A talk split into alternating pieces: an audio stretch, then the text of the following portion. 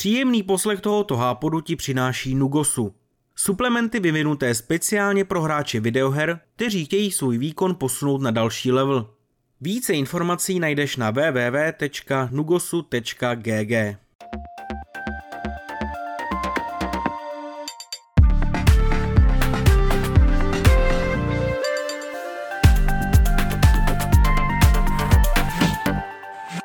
Právě začíná další epizoda podcastu Hápot, tentokrát s pořadovým číslem 852. A ta dvojka eh, v čísle, nebo v tom pořadovém čísle, značí, že se tentokrát sejdeme eh, v trochu komornější sestavě a opět tady dojde jenom na diskuzi dvou členů té eh, nejjádrovější redakce. To znamená, že dneska budete poslouchat mě, Tadeáše, ahoj, a zároveň taky budeme diskutovat s Radkem. Čau. se strašně líbil tady ten oslý můstek jako k tomu, že jsme jenom dva. Bylo to opravdu jako originální, ale uh, ano, jsme tady dva, já vás zdravím všechny a uh, doufám, že tady ta komorní sestava vás nebude nudit. Uh, já v to doufám taky. Uh, ten ostrý můstek samozřejmě byl takový hodně, hodně krkolomnej a napad mě úplně na poslední chvíli a samozřejmě tam není žádná signifikance toho, že by se vždycky ten jako druhý 50 nebo třeba 62. a 72. Uh, 72. epizoda měla uh, vždycky odehrávat v tomhle tom služení. Ale nebudeme předbíhat, příští týden uh, se třeba si jdeme v nějaký kompletnější nebo plnější sestavě.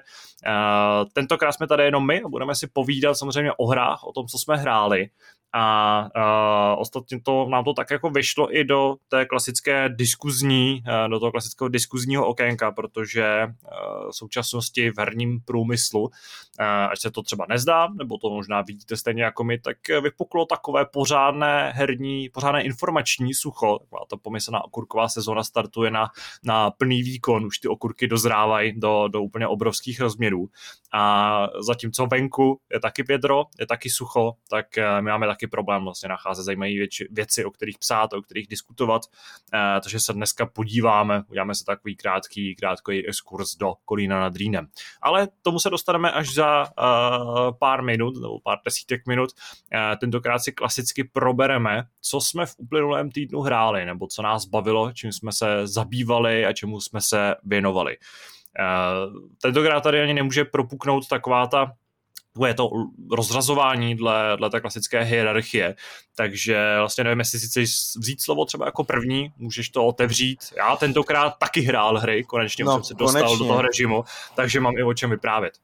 Ale já to klidně otevřu, protože bohužel vlastně Zatímco teda opravdu jako uh, je teďka neuvěřitelný sucho, je prostě naprostý informační uh, vákuum a nikde se nic neděje, tak uh, i přesto jsem jako nebo my na hry máme dost práce. Já jsem za tady ten týden jako uh, mám připravený tři velký články, o kterých ještě jako nemůžu moc mluvit, ale uh, během příštího týdne se jich dočkáte. A právě kvůli tomu jsem vlastně moc uh, nových her neskoušel. Bohužel to moje killing spree z minulého týdne v rámci Xbox Game Passu trošku, trošku jako trpělo. Já jsem se tentokrát spíš soustředil na, na nějaký demíčka, co jsem, co, co byly ještě v rámci Nextfestu. Ještě jsem v rámci ještě víkendu a pondělí rychle doskoušel nějaký malý tituly. Jelikož těch her ne, není jako, nebo těch větších her jsem neskoušel moc, tak se tady můžu třeba rozpovídat o nějakých. Uh, jak jsem navrhoval jako klukům, abychom to brali podle žánru, tak i já jsem se držel jednoho žánru těch buvatelských strategií, už jsme se o tom bavili minule. Mm-hmm. Zkoušel jsem uh, pár jako dost zajímavých titulů, bylo tady třeba Smooth Operators, což je um, vlastně hra, teď jsem zase zapomněl to jméno, ale dřív na flashovkách byla jedna hra, kde si vlastně stavěl uh, takový jako mrakodrap pracovní a vždycky se skládal z takových jednotlivých místností a ty si ho vystavoval že, do výšky a musel tam dávat všechny různý, já nevím, prostě záchody, že jo, výtahy, kantínu, mm-hmm. relaxační a tohle. A tohle je vlastně jako jeho obdoba, akorát prostě funkční hra na Steamu. Bylo to dost zajímavý. Bohužel tyhle ty menší tituly jsou často jako opravdu ještě nedodělaný, spousta věcí chybí, jsou tam bugy, takže uh, tam jako byl docela problém s tím, že se fakt po několika desítkách minut ta hra jako bugla tak, že jako už ani nešla dál hrát, takže uh, to mě trošku zamrzalo, ale uh, co dělám a myslím si, že často na to ty vývojáři jako cílí a já jim jako, já to chápu, je, že si ty hry pak dávám do wishlistu, protože vlastně tím jako dáváš najevo, že o tu hru máš zájem, zároveň tebe bude, že jo, ty výváři budou upozorňovat, když se něco stane s tou hrou a zároveň tím dáváš za, uh, najevo to, že máš o tu hru zájem a chceš se o ní zajímat. Takže Smooth Operators 2 jsem si určitě dal do, mm, do wishlistu, zkoušel jsem Terranil, uh, což je hodně zajímavá hra. Uh, vím, že tady to slovo nemáš rád, ale já prostě nevím používat jiný slovo než zajímavá. Uh, a je to vlastně hra, kde ty dostaneš prostě kus jako takový jako suchý kus já nechci říct, jako půdu, prostě suchou půdu Aha. a máš za úkol ji přetransformovat uh, na zeleň a tak dále. Máš tomu vlastně různý jako přístroje, uh, který tam vsadíš, ono to jakoby uh, potřísní vodou tu půdu, pak tam máš přístroj, který tam vysadí zeleň, máš tam další jakoby stroje, který to přemění třeba na bažinu nebo na, stro- nebo na les, nebo na nějaký jako pláně. Je fakt jako strašně zajímavá hra, strašně moc se mi líbila. Uh, není to až tolik jako budovatelská, taková typická, jako jsme se tady bavili o City Skylands, ale uh, tím principem uh, si myslím, že to má hlavně jako velký potenciál, co vývojáři můžou a uh, do té hry přidat, takže za mě jako super, uh, super hra. Uh, když se tady koukám dál, uh, tak tady mám Roots of Pacha, což, byla, uh, což byl titul, který jsem zkoušel fakt jenom jako chviličku. A uh, byl, je, není to jako budovatelská strategie, je to, je to spíš taky jako RPG, něco takového, takže to bylo jako tam jsem to zkoušel přečet kvůli tomu, že to mělo reklamu jako v rámci toho Next Festu. Uh, a o tom se moc povídat nebudu, protože to není jako v rámci toho mého žánru. A další hra uh, se jmenuje Sapiens. A je to uh, hra, kde vy se dostanete do role, nebo máte na starosti vlastně uh, starý domorodý kmen, uh, prostě z, z doby kamenný. A vaším úkolem je se o ten kmen starat a vlastně dovést ho do nějaký prostě Uh, tak, aby prostě přežil samozřejmě. Hmm. Uh, máte vlastně možnost to hrát jak z pohledu jako ptačího, abyste to ovládali, tak z pohledu, uh, řekněme, třetí nebo první osoby, že jste přímo mezi těmi domorodci. A celá ta hra, nebo ta, ta mapa je rozdělána na hexagony a vy můžete dávat příkazy, aby třeba jako posekali trávu, kterou pak eh, po nějaký, která po nějakém čase uschne, s tou pak můžete zapálit uh, oheň, můžete si z toho stavět budovy, můžete, uh, je strašně zajímavý to, že vy u každého, u každého toho předmětu pak můžete dát takové, aby to proskoumali to trvá nějaký čas, oni pak zjistí, co s tím předmětem dál můžou dělat. To znamená, že třeba s kamenem můžeš vytvořit nějaké věci, když si proskoumáš nějaký zvíře, tak eh, zjistíš, že ho můžeš sníst, můžeš z něj používat kůži. Strašně zajímavá hra a právě to jako budovatelská v tom, že ty eh, právě tam stavíš že jo, ty, ty uh, baráčky, ale nestavíš je jako hotové budovy, ale opět si musíš jako stavět z, ze zdí, musíš tam dát jako střechu a tak dále, takže jako taky velice zajímavá hra. Uh, to jsou asi ty hlavní, hlavní tituly, které já jsem v rámci, v rámci toho zkoušel tady ten víkend a, a v pondělí. Uh, určitě z toho pak se píšu článek, už tady máme připravený články na, dem, na demíčka od Aleše. Uh, myslím, že tam jsou závodní hry a simulátory, takže myslím si, že se máte na co těšit. Uh, takže to byly demíčka na Steamu. A já jsem minulý týden, nebo teď nevím kdy, ale zkrátka jsem, se mi podařilo už sehnat konečně Switch, takže mám doma Switch. A samozřejmě vím, že jsem Můžeš tady... vlastně naznačit, kde si ho vzal, protože se k tomu váže taková jako tady interní, interní trošku já kouzička. Jsem, já myslím, že už jsem to tady jako řešil, ale jako nevím, jako dobře, tak já to vytáhnu teda, jo, protože to bude zase špína na tebe. uh, já no počkej, jsem... jak na mě? Já no, protože, no protože ten, ten switch, který jsem měl mít, tak byl původně u tebe, že jo. Dobře, já to vysvětlím. Já jsem samozřejmě chtěl switch po té po mojí diskuzi nebo po té špíně, co jsem tady házel, naprosto samozřejmě uh, jakoby bez, bez nějakých důkazů, že bych to sám hrál.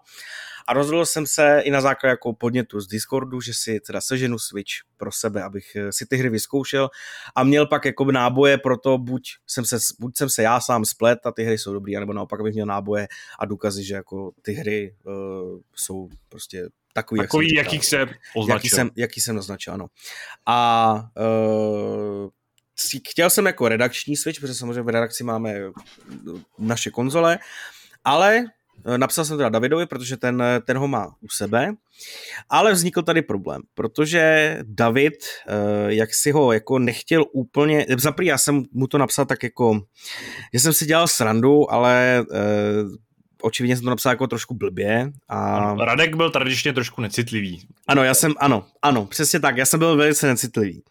Takže jsem mu to napsal tak jako jo, trošku ostře, ale myslel jsem to ve straně, ale pak jsme si to vysvětlili, ale uh, takže jsme s Davidem v pohodě, to jako v čilu, ale tehdy prostě se David trošku jako naštval, jak jsem to jako napsal, jak jsem vlastně od něj vyžádal Switch. A měl to dva důvody. A to za prvý, ten jeden byl to, že uh, jsem mu to teda napsal tím způsobem, jak jsem to napsal. A za druhý, protože náš redakční Switch byl původně u Tadeáše.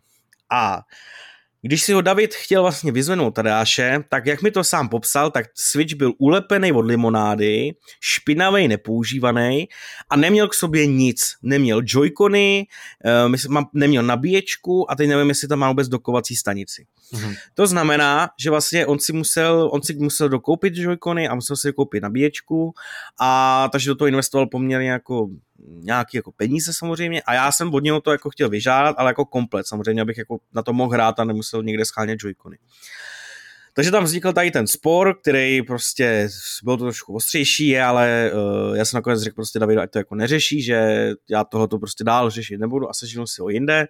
Nakonec jsme to s Davidem jako se vyříkali, ale Switch jsem si teda scháněl jinde a nakonec jsem ho sehnal od kamaráda, který uh, si koupil Switch a asi to taky nebude úplně populární, řeknu to tak, že jako koupil si Switch a lituje toho, jo. Uh-huh. Takže ho jako na něm nehraje a a nepoužívá ho, takže naštěstí byl jako svolný k tomu, že mi ho jako půjčí klidně jako na delší dobu. Uh, takže mám doma já, Switch.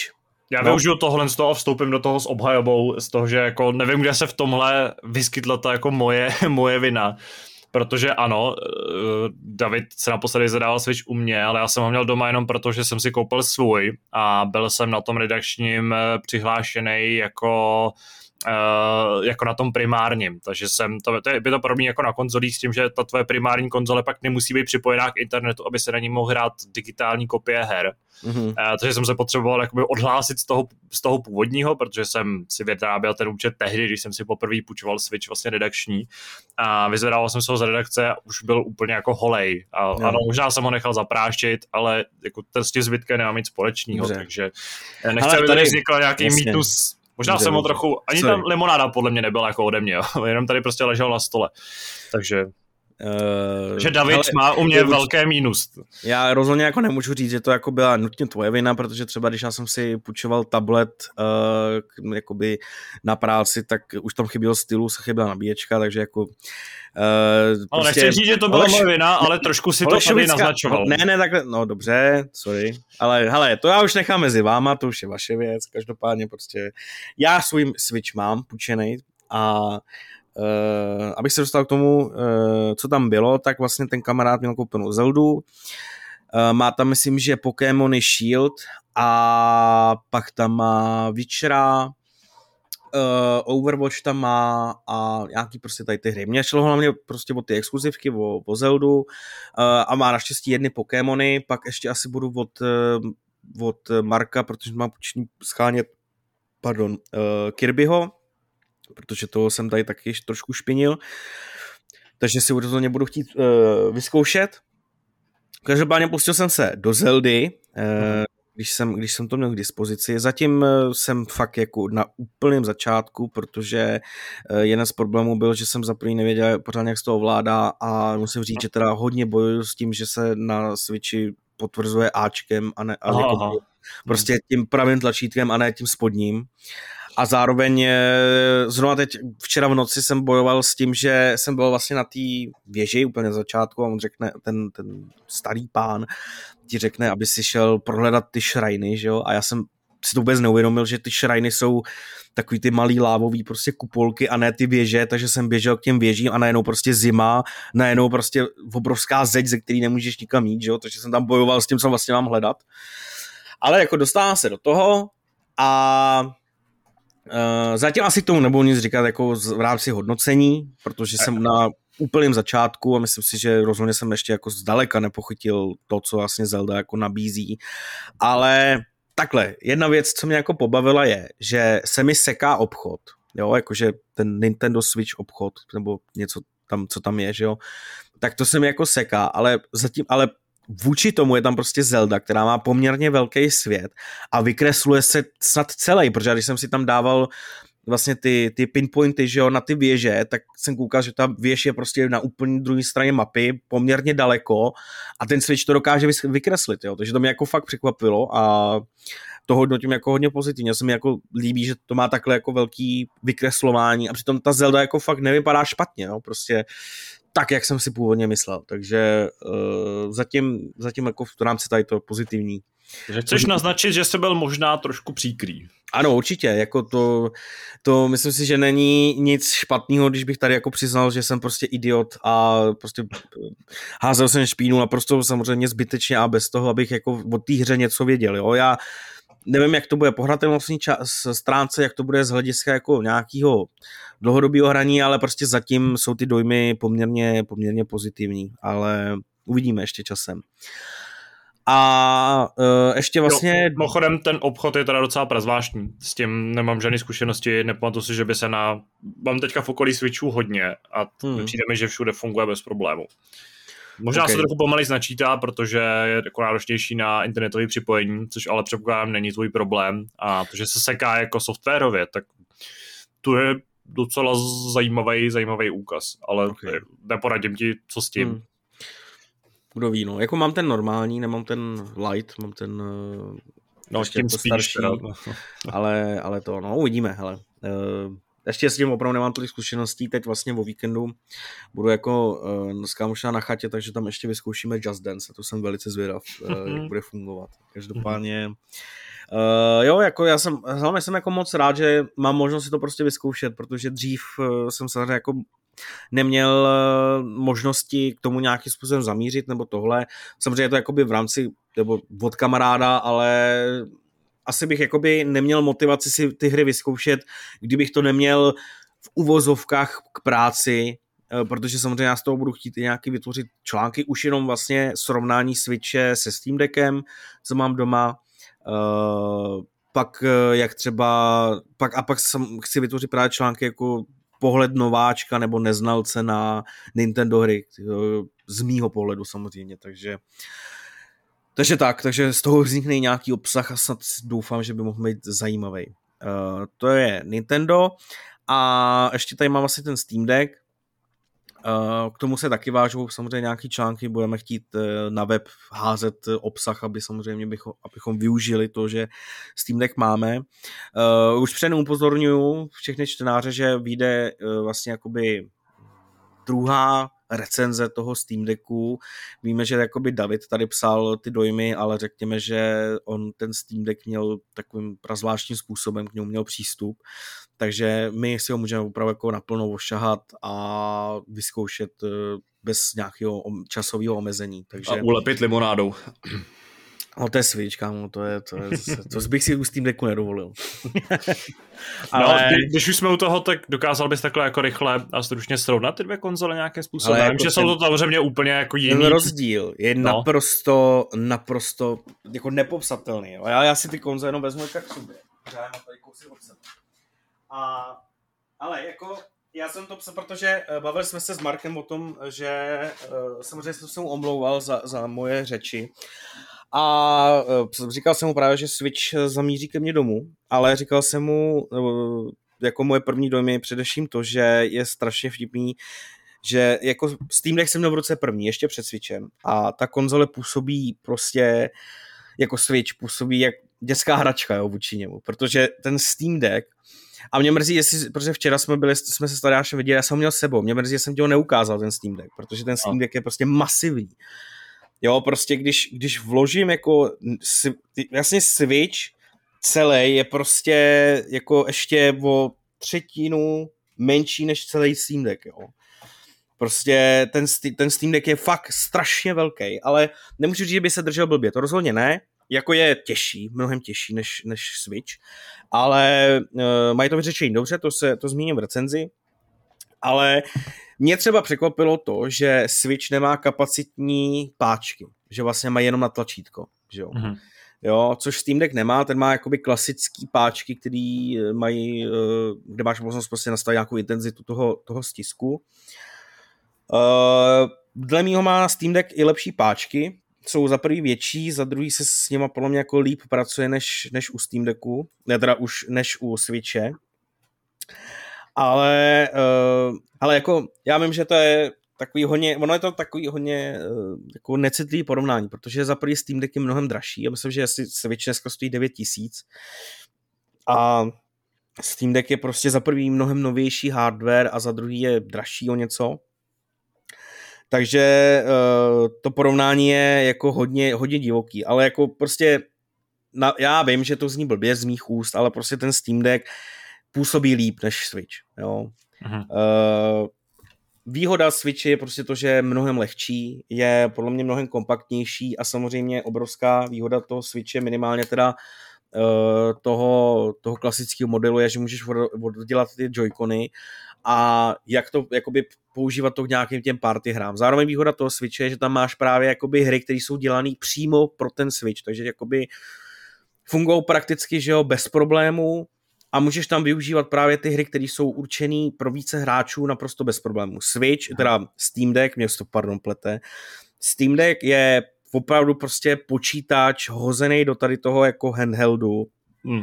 který prostě je, je jako takový robustní, uh, takový jako uh, jako mm, jak to říct, já nevím, jak to říct, uh, jako, jako uh, jakože s ním jako asi nebudeš jako moc čas toho nevytáhneš ven, že by si prostě, já jak to říct prostě, hledám to slovo, nemůžu ho najít, ale prostě strašně velký, těžký. Uh, takže chci říct, že to je vlastně handheld, který není vhodný pro to, aby si ho někam bral, jo?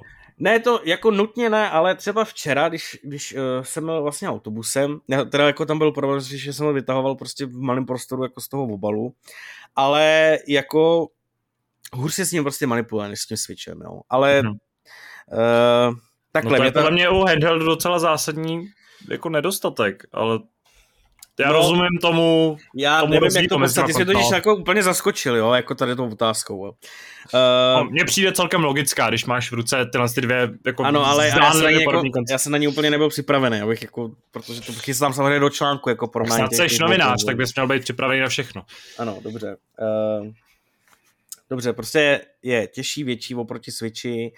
Uh, rozhodně se jako dá používat prostě v, v autobuse v tomhle tom, to jo, ale jako musíš ho mít třeba opřenej, jo, takhle to myslím. Že prostě Switch bez problémů udržíš jako v ruce bez toho, aby si to musel nějak upírat uh, někde jako přidržet. Ten Switch, ten Steam Deck je prostě těžší a pronese se po čase, jo, takže jako... Opírat myslíš, jako jestli ho položíš třeba do klína a hraješ... Třeba, ano, přesně jo, tak. Jo. Jo. No a to mi přijde, že jako když hraješ dlouhodobě na Switchi, tak si nemyslím, že je normální, že by někdo seděl na židli a takhle držel v ruce předpaženě tu konzoli. Já, ne, tak prostě já vím, jasně, no. ale jakože to bych asi nebral jako vyloženě, pro, ale Nevím, dobře, chápu, no. chápu, na co tím narážíš. A no, já, chápu, totiž že... já, mám, já, mám, já mám úplně na jazyku jedno slovo, který se prostě, prostě úplně hodí, ale já ho nemůžu najít, takže se omlouvám, že tady mám no. takový jako velice krkolomný vyjadřování. No a tím pádem třeba hraní, takový jako typicky, co mám spojený s Handeldem, je to, že ležím v posteli. Jo, to je úplně to. Mám tu konzoli nad, nad obličejem třeba, takhle jako. Jo, nad obličejem. No. Nad obličejem. No, jako nad obličem, jako mě byly ramena z toho, jo, takže já to no, okay. jako, Ale ne, jako to je v pohodě, ale uh, po nějaký době prostě už jako si budeš chtít třeba na břicho dát si ho před sebe, jo. Mm-hmm, ale okay. dá se tam chvilku nějakou jako udržet. A poslední uh, rozdíl, tady se tam uh, výdrž baterie. Uh, já jsem tohle ještě nebyl schopný vůbec vyzkoušet, protože no. Switch... Ani pocitově to jsi schopný nějak jako odhadnout. Uh, no, nejsem, protože jed, jakoby obrovská výhoda z, uh, Steam Decku je, že ty si můžeš prostě jakoby nastavit ten výkon podle sebe. Uh-huh. Ty, když máš vlastně nastavení baterie, máš jako fakt spoustu, nebo ne spoustu, ale máš několik možností, jak si nastavit výkon pro to, jestli chceš udržet baterku nebo ne. Samozřejmě nevím, jestli tohle to má Switch, to jsem já ještě neskoumal, protože já jsem ho vyzkoušel jenom doma na, napojený na baterce, mám ho fakt no, jenom chvilku. Nemá, tam se dá nastavit jenom jas, tady to nějakým způsobem. No, OK, takže obrdnuje. jako Vůči tomu Steam Deck má možnost jakoby omezit uh, přísun, příkon energie k procesoru, který samozřejmě bude méně výkonný, ale prostě žere mnohem baterky. Můžeš si nastavit refresh rate displeje, uh, můžeš si nastavit maximální FPS ve hře, uh, můžeš si nastavit variabilní, uh, variabilní uh, refresh rate jakoby na to, že se ti úplně jako neomezí jako nutně jakoby že budeš mít pevně daných 30 nebo 60 fps, ale ten displej se bude hýbat podle toho, jak se, jak se hýbe ta hra. Takže uh-huh. těch nastavení je tam jako několik, uh, takže a ještě jsem nedokázal za využít všechny a za druhý ho vybít od 100% do nuly, protože ho konstantně prostě občas napoju na baterku, jo. Rozhodně to bude chtít, je, je něco, co já budu chtít vyzkoušet pak do článku, který já budu psát pro tady to srovnání. Ale Uh, bohužel, tohle jsem ještě dokázal. Ještě jsem se chtěl dostat k těm hrám jako takovým. Uh, Switch má výhodu opravdu v tom, že ty hry jsou dělané pro něj a jak říkám, byl jsem třeba překvapený z toho, jak Zelda jim jede a tak dále, ale faktem je to, že jako tím výkonem se prostě se Steam Deckem jako nemůže rovnat, protože i když uh, ten Steam Deck využívá že, toho protonu Linuxového jádra, a je tam taková jako mm, prazvláštní kombinace toho, aby ty hry jako opravdu fungovaly, tak se ti občas stane, že třeba když jsem chtěl zapnout Just Cause, tak to se mi vůbec nezaplo, prostě vůbec se nenajelo ta hra. Uh, občas uh, ty hry vlastně využívají, že jo, já nevím, klávesnice, takže ty si musíš s pom- pomocí jako klávesové zkratky otevřít klávesnici. Některé hry nepodporují třeba Skyrim, mi než nejde jako v menu spustit tím, že bych spu- jakoby zvolil uh, šipkama, ale musím jakoby dotykem spustit přímo hru, pak už ve hře jako to funguje v pořádku.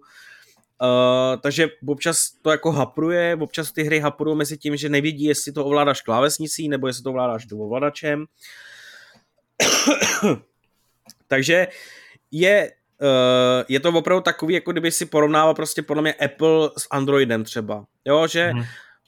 ten systém je jako uh, kompatibilní se spoustou her, že samozřejmě prostě celá Steam knihovna uh, je jako k dispozici, některé hry jsou ověřený, některé nejsou. Uh, a ty to musíš sám jako zkoušet, trošku si s tím hrát, aby trošku trpělivý s tím, že jako ty hry na to nejsou úplně přizpůsobené, máš jako opravdu v ruce spíš počítač než konzoli.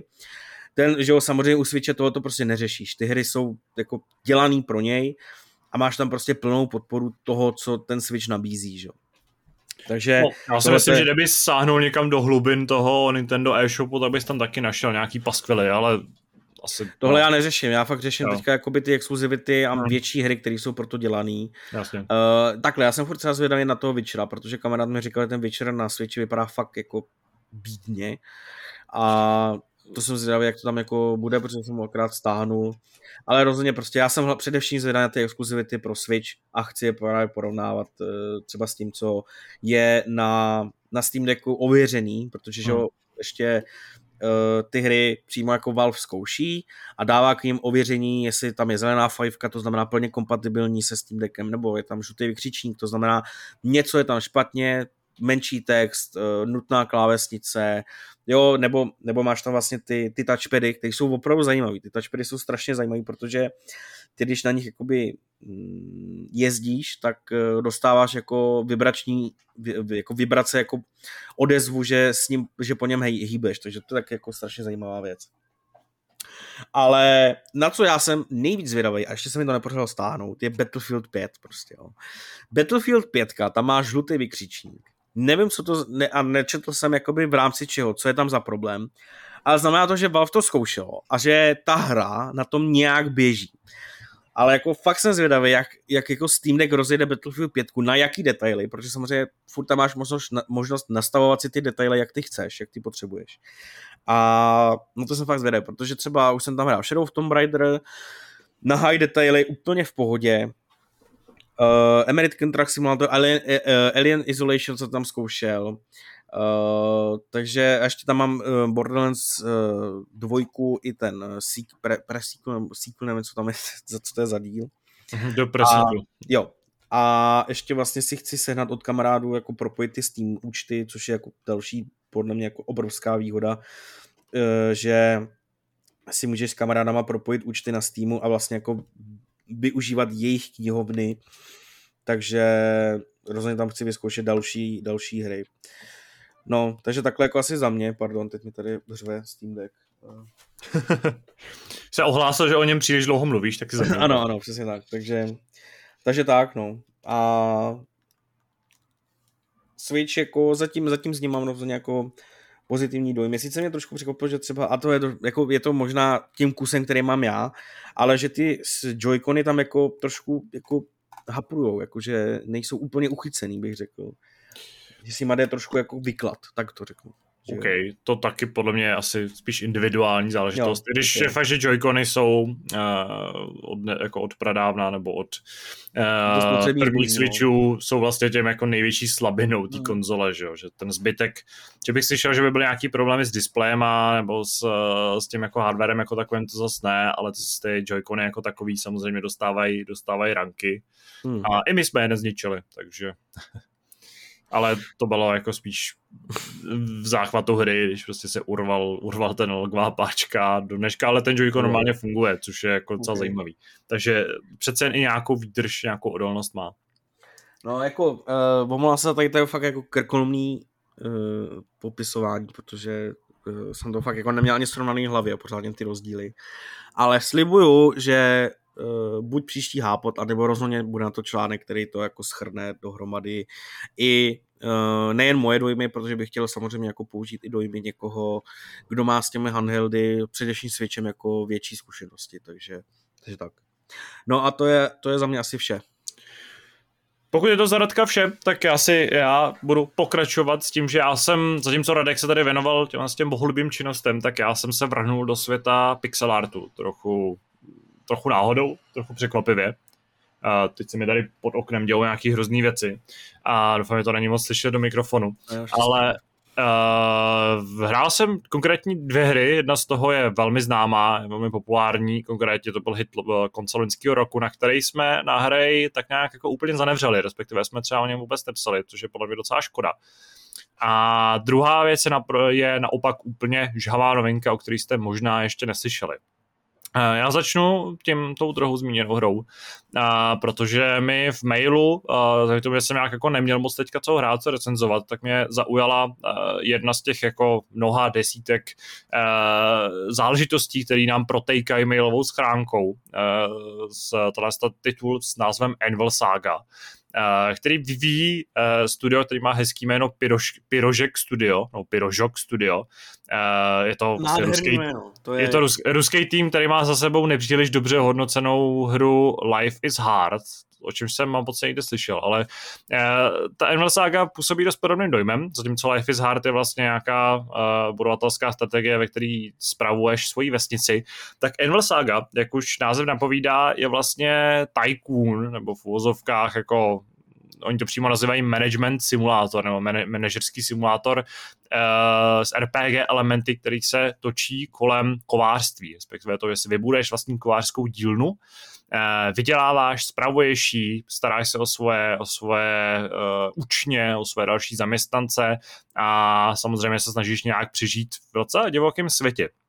Uh, ta hra přináší pár docela zajímavých myšlenek. Asi můžu rovnou předem podotknout, že, uh, že jde o hru, která je v současnosti v Early Accessu, respektive do Early Accessu vstoupila vyloženě před, třema, před třemi dny, jsem ji začal hrát a uh, zatím je dispozice jenom taková hodně jako osekaná varianta. Uh, I když máte třeba přístup k té preview verzi, tak máte k dispozici jenom prvních 20 dnů kampaně, z asi 120 dnů, co má být v, v finální verzi. A pak máte k dispozici uh, uh, vlastně sandbox, ve kterém můžete bez nějakého posunu děje uh, budovat tu vlastní dílnu. Uh, Zajímavé je třeba, že se teda odehrává během asi století války, takže v ní určitou roli hrajou třeba frakce, kdy uh, hlavní hrdina, uh, hlavní, vlastně, uh, hlavní kovář Artur, uh, což je syn vlastně starého kováře, který si zakládá vlastní novou dílnu, tak uh, je sice Brit, nebo je, je vlastně Angličan, ale narodil se, respektive přestěhoval se do Francie, ve který právě teď žije a zatímco mezi těma dvěma zeměmi vlastně vypukl velký svár a do toho samozřejmě promluvají i další frakce, jako jsou, uh, jako jsou banditi, jako jsou žoldáci, uh, jako jsou čarodějnice, upíři, uh, je to takový trošku jako zbraný s humorem samozřejmě, ten, ten, ten svět jako takový není to vyloženě jako realistická záležitost. A vy vlastně na pozadí tohle z toho konfliktu se snažíte uh, dělat tu svoji profesi. Uh, možná je trochu zvláštní zmiňovat to pozadí toho konfliktu, ale ono má pro kováře jako takového docela významno, docela velký význam v tom, uh, že samozřejmě významným jako odběratelem toho vašeho produktu jsou vojáci armáda. A jednou z charakteristických prvků je to, že každý ten zaměstnanec nebo každá ta postavička, která běhá po té vaší dílně, má nějaký svůj jako charakter, má nějaký svoje vlastnosti. A ty můžou být samozřejmě pozitivní, typu toho, že je to velmi nadaný slévač, takže prostě o 30% rychleji slévá vlastně z rudy ty ingoty, ty cihličky, eh, ty rudy. Ale taky může mít třeba v, jako v zásadě negativní prvky, jako je to, že třeba konkrétně u mě ten hlavní hrdina se, jako se stal pacifistou, což znamená, že odmítal vyrábět zbraně pro armádu, což je vzhledem tomu, že zhruba polovina zájemců o, o ty vaše produkty e, pochází z nějakých armádních jako zdrojů, tak je docela, docela problém. Ale samotná ta hratelnost je celkem jednoduchá. Máte k dispozici prostě ten svůj na nějakém fixním místě, máte tu svoji dílničku, na začátku je to prostě dvou míst, jsou to dvě místnosti s nějakou slaměnou střechou, a k tomu máte výheň a, a kovadlinu a vlastně ovládáte tu konkrétní postavu a přichází k vám, když otevřete, když otevřete tu svoji dílnu, a když vlastně jako začnete prodávat, což můžete kdykoliv, můžete kdykoliv přestat, eh, jedno jestli den nebo noc, a, tak vám vlastně přicházejí zákazníci a eh, funguje tam takový systém zakázek, který je hodně podobný takovým těm vlastně flashovým kuchařským nebo restauračním hrám, ve kterých prostě ve stylu Cooking Mama nebo z těch podob, no to zrovna nebyla ono.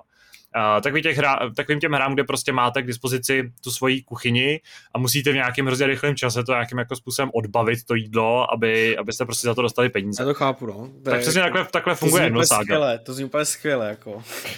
A vy máte samozřejmě dispozici nejdřív toho jednoho, uh, jednoho vlastně čičmunu, ze který, kterýho musíte samozřejmě poslat, aby z rudy slil uh, ingot, z ingotu pak vyrobil to konkrétní předmět v současnosti je v tomhle tom ohledu minimálně z hlediska ta hra velmi jednoduchá, protože uh, už v meníčku jsou připravené vlastně položky pro nějaký dva druhy dřeva, ale to vy zatím řešit nemusíte. Vy musíte řešit opravdu jenom ten, tu jako syrovou rudu nebo surovou rudu a z ní pak výrobu těch cihliček a z těch cihliček, z toho vlastně železa, tak uh, pak musíte vykovat ten konkrétní produkt, který už pak vykovává ta postava automaticky. Samozřejmě problém v tom, že to nějakou dobu trvá, tohle to všechno. Musíte mít dostatečnou zásobu rudy, a vtip je samozřejmě v tom, že za váma chodí lidi, kteří mají požadavky na nějaké jako sofistikovanější věci. Takže jako, jako nějaký hřebíky, řetě, spodkovu, tohle všechno dokáže vlastně každý ten kovář, nebo meč, nebo whatever.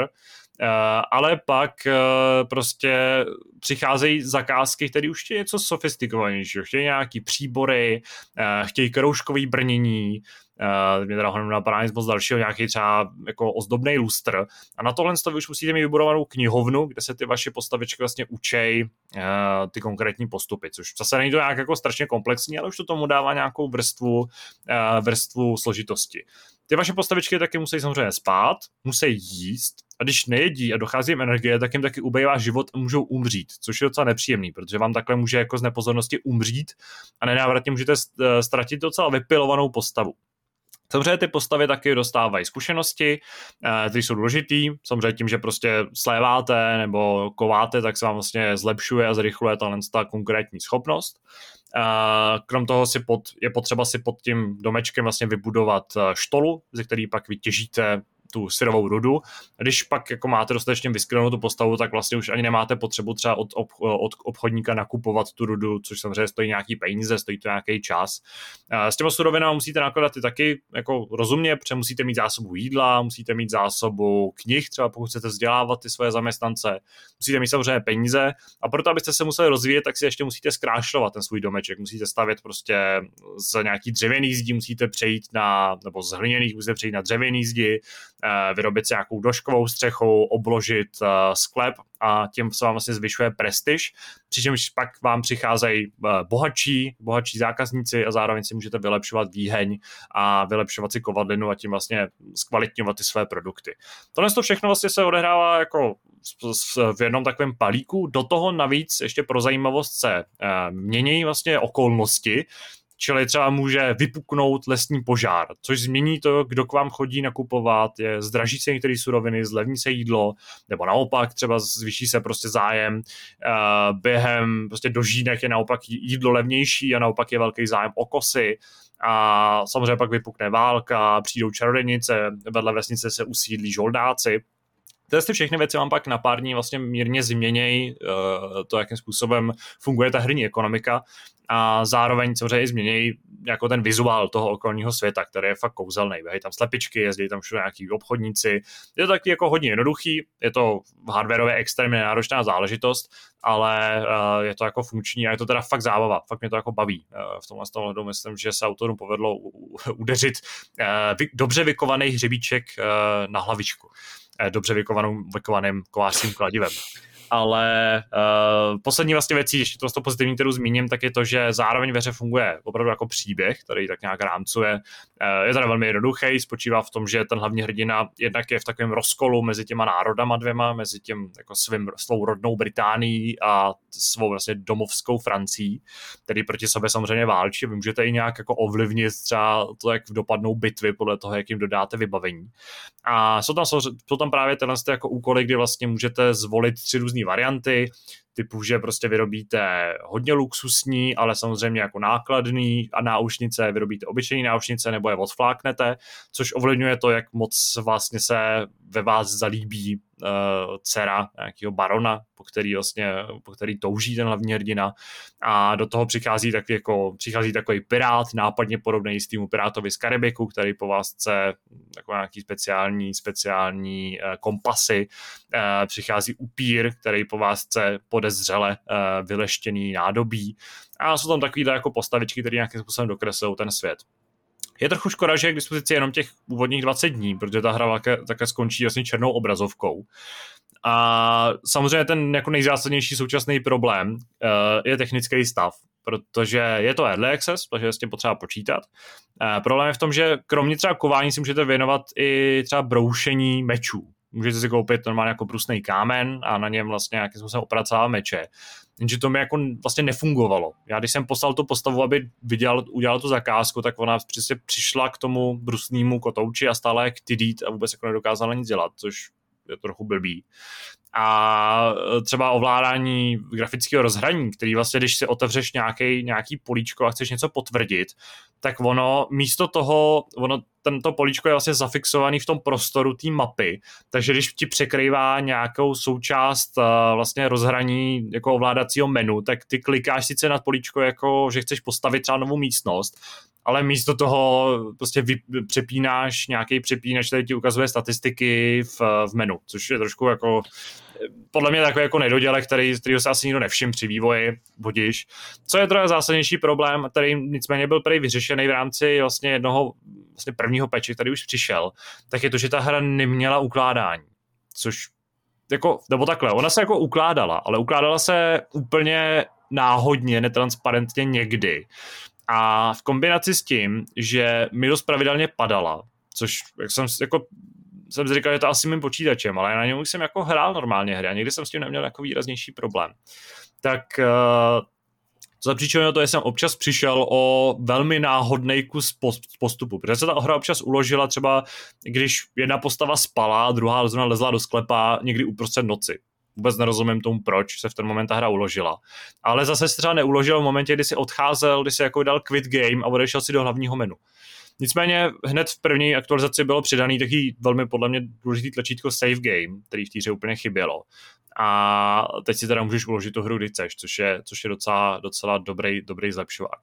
Každopádně tohle to jako bylo odstraněno, ta hra, mně se třeba stalo, že mi kompletně zmizelo právě grafické rozhraní a mohl jsem spíš jenom odhadovat, co se na té obrazovce děje a pomohlo mi až vyprutí a zaprutí, což mi jako odebralo půl hodiny postupu ale tohle jsou spíš takové detaily.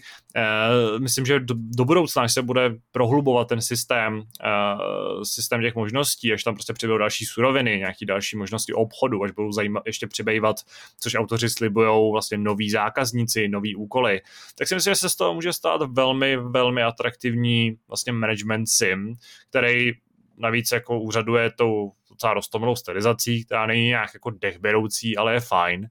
A pokud hledáte, čemu se třeba během tohle odpoledne, během těch suchých uh, letních uh, dnů, kdy nevychází moc nových her věnovat, tak uh, za, myslím, že docela příjemných 11 euro, 12 euro, dostanete pár hodinek příjemný kovářský zábavy, která má potenciál se postupem času rozšiřovat. A myslím, že v tom sandboxu, pokud chcete vybudovat takovou opravdu pompézní uh, kovářskou dílnu, tak strávíte i, i mnohem, mnohem víc času. A nějaký ty základní dodělky té hry budou postupně pilovaný. Takže tohle se autorům povedlo. A Envil Saga uh, je určitě hra, kterou byste měli sledovat, pokud máte třeba blízko k kovářství, máte blízko k pixel artu, uh, nebo máte blízko k hrám podobného ražení, protože tohle je určitě jedna z těch zajímavějších a kvalitnějších.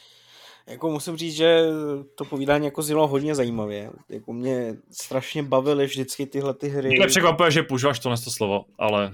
Ano, já to nebudu jako vůbec komentovat dál, ale jakože uh, mě právě strašně vždycky bavily ty hry, co ty si popisoval, ty kuchyňský, že musíš jako rychle sestavovat, já nevím, hamburger nebo polívku, nebo máš bar, který musíš obsluhovat. A mě, já nevím proč, ale ty, ty hry mě strašně bavily ale samozřejmě problém u nich často je, že to jsou buď uh, flashovky, hmm. které nemají tolik obsahu, nebo uh, často jako na mobilech, uh, nebo ne často, ale našel jsem i několik titulů jako na mobilech, který ale samozřejmě trpí na, na mikrotransakce, na, na klasický mobilní uh, monetizační taktiky. Právě proto jako často nebo hledal jsem uh, hry, které si prostě zaplatil a oni by ti dali tady ten obsah bez nějakých jako řekněme kompromisů nebo bez nutných uh, jako zásahů nebo zbytečného grindu. Tohle to zní jako hodně zajímavě, ale musím říct, že teda asi by mě jako fakt nebavilo pravidelně ztrácet uh, jako tvůj progres. Jako divím se, že jsi měl trpělivost s tím, jako projít to několikrát i přesto, mhm. že si ztratil ten progres. To já na to, to jsem jako hodně háklivý a nemám na to trpělivost. Ale já jsem tu hru zapnul asi třikrát, jako jsem zapnul kampaň, uh, naučil jsem si základní věci a spadlo mi to, pak jsem teda jako hodně, už se mi zatínaly prsty u nohou, pak jsem si tuším snížil rozlišení, a hrál jsem docela dlouho, pak jsem se dostal už někam do půlky a v ten moment mi spadla zase. A v ten moment jsem si jako říkal, hm, tak tímhle asi vzdávám to hraní. Mm-hmm. Ale pak jsem si jen tak jako zkusmo otevřel, protože do té doby jsem mi nikdy neuložila ta hra, jo. Ale teď jsem si otevřel zkusmo to načítací, to jakoby loading, loadovací že jo, menu, nebo tu mm-hmm. nabídku těch uložených her. A tam jsem našel nějaký úplně bizarně rozmístěný tři uložené hry. Mm-hmm. A vlastně jsem přišel asi jenom o poslední 10 minut hraní, takže jsem si říkal, jak to jako dotáhnu. A pak už jsem s tím takový problém neměl. A v současnosti chápu, že jakkoliv je teda problém, že ta hra padá, ale v pořád zase nechci to vytýkat, protože nemůžu s jistotou říct, jestli to není problém na mojí straně. A možná i je. Ale to, myslím si, že to jako problém na tvojí straně asi nebude, to jako bude určitě problém u vývojářů a já jim to jako samozřejmě taky jako nechci zazlívat, ale to ukládání hry je jako jedna z primárních věcí, které by tam měly být. To, že se uklikneš vedle na statistiky, že tam nejsou tlčítka, tohle to je prostě v rámci early accessu a očividně jako velmi raného normální, to jako mm. se dá pochopit to padání taky, ale to, že se neukládá, to je hodně krutý. No. Ale jako je fakt, že volba toho, že do hry nedáš prostě uložit hru, ale máš tam jenom jako pokračovat no. nastavení a odejít, je mi přijde trošku zvláštní. No, ale... takže já, jako, já jako... Teď už to není aktuální, to byla jenom spíš taková jako poznámka no, no. na začátek, u který já jsem teda trošku jako vy, vytek, no. Jako zní to hodně, se... hodně zajímavé, já určitě to budu sledovat, ale asi si zatím radši jako počkám s tou koupí, než, než a doporučoval bych to asi ostatním, než to hmm. jako trošku spravěj, no. Ale OK, zní to fakt zajímavě. No, když už jsem byl v tom, uh, v tom Pixartu, tak jsem se konečně podíval na hru, na kterou, která mě zaujala už uh, na konci loňského roku, kdy vyšla. Uh, začalo se o ní hodně mluvit, ale jak říkám, mám pocit, že tak trošku prošuměla. A vlastně ve výsledku třeba v té naší, naší komunitě mi přijde, nebo v tom našem, našem, naší bublině opravdu ty nejužší, tak se jí nikdo moc nevěnoval a to je Unpacking. Pokud jste o Unpackingu neslyšeli, tak vězte, že jde o simulátor vybalování při stěhování. Uh, a nezní to, teda není to v praxi tak jako zásadní záležitost, jak, jak to zní. Uh, je to v podstatě příběhová logická hra, což je možná trochu paradoxní vzhledem tomu, že ta hra vlastně nepoužívá dubbing, nepoužívá žádný způsob vyprávění, ale ten příběh se snaží vyprávět jenom tím, co vlastně vybaluješ za předměty. Uh, Unpacking získal spoustu ocenění. Byl hodně oceňovaný, hodně propíraný ve spoustě podcastů, ve spoustě článků a já, je dostupný v Game Passu, to je asi první, kterou musím poznamenat, což je i důvod, proč jsem si ji vlastně vyzkoušel, nebo proč jsem si ho vyzkoušel, čili můžete ho hrát snad v současnosti je podle mě na všech platformách, jenom si nejsem jistý, PC, teda nejsem si jistý telefonama, kde, by, kde je podle mě nějaký v pohodě hratelný, ale určitě si můžete vyzkoušet i na Switchi, eh, na konzolích, samozřejmě na počítači, kde vyšel jako první. A tam vlastně opět je to pixartová záležitost, která je úplně nádherná. Opravdu ty, ty pokojičky jsou krásně vy, vy, zpracovaný, eh, spousta těch předmětů, které tam pokládáte, jsou krásný.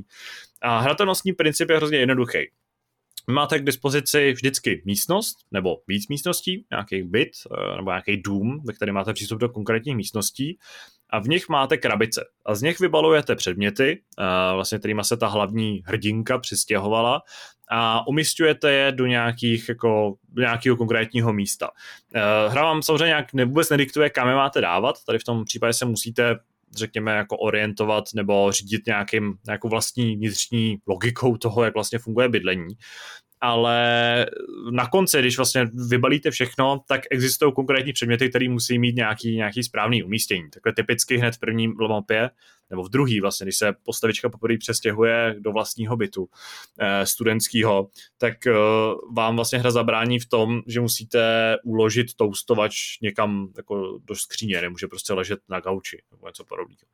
Eh, tohle to zní na první poslech celkem jako nezajímavě, nebo že by to prostě mohla být jenom taková jako úplně tupá záležitost, kde opravdu jenom jako pokládáte věci někam ale ono to v praxi je opravdu taková extrémně jako odpočinková zábava. Důležitý je k uh, unpacking přistupovat uh, s tím jako právě s tím požadavkem toho, že nechcete jako, jako akční hratelnost sofistikovanou, ale že si vlastně chcete odpočinout, chcete se nějakým způsobem jako vnitřně uspokojit tím, že vybavujete byt, že jako vybalujete věci.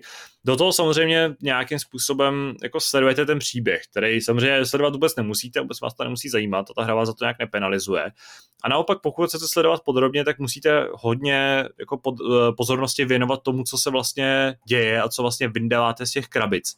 Uh, typicky jde o nějaké jako vztahy té hlavní hrdinky, kdy jednou dáváte prostě fotku s přítelem na ledničku, ale v další mapě už ji musíte schovat někam do skříně, aby vlastně nedráždila vás. A tyhle ty taky jako malý niance jsou hrozně důležitý pro to, abyste si vlastně vychutnali ten, ten svět a tu atmosféru toho, té základní hratelnostní zápletky. Ten ne, hra není moc dlouhá, má asi 8 vlastně lokací nebo těch hádanek, které musíte splnit Občas to umí být docela složitý Tetris takový, kdy musíte naskládat třeba knihy někam, aby se vešly a eh, v jedné konkrétní mapě jsem fakt dlouho přemýšlel, kam mám dát nůž, protože jsem nevěděl, kam ho jako strčit a hra mi furt jako nadávala, že nemůže ležet tady na poličce, protože prostě musí být v nějaký, nějakém šuplíčku. Ale až na tohle je to vlastně je to vlastně jako fajn, uh, fajn relaxační, taková hodně, hodně zenová zábava. Přirovnal bych to v tomhle tom trochu třeba k Dorf Romantiku, který jsem nedávno hrál, i když ty hry jsou v tomhle ohledu jako úplně úplně diametrálně odlišný hratelnostně.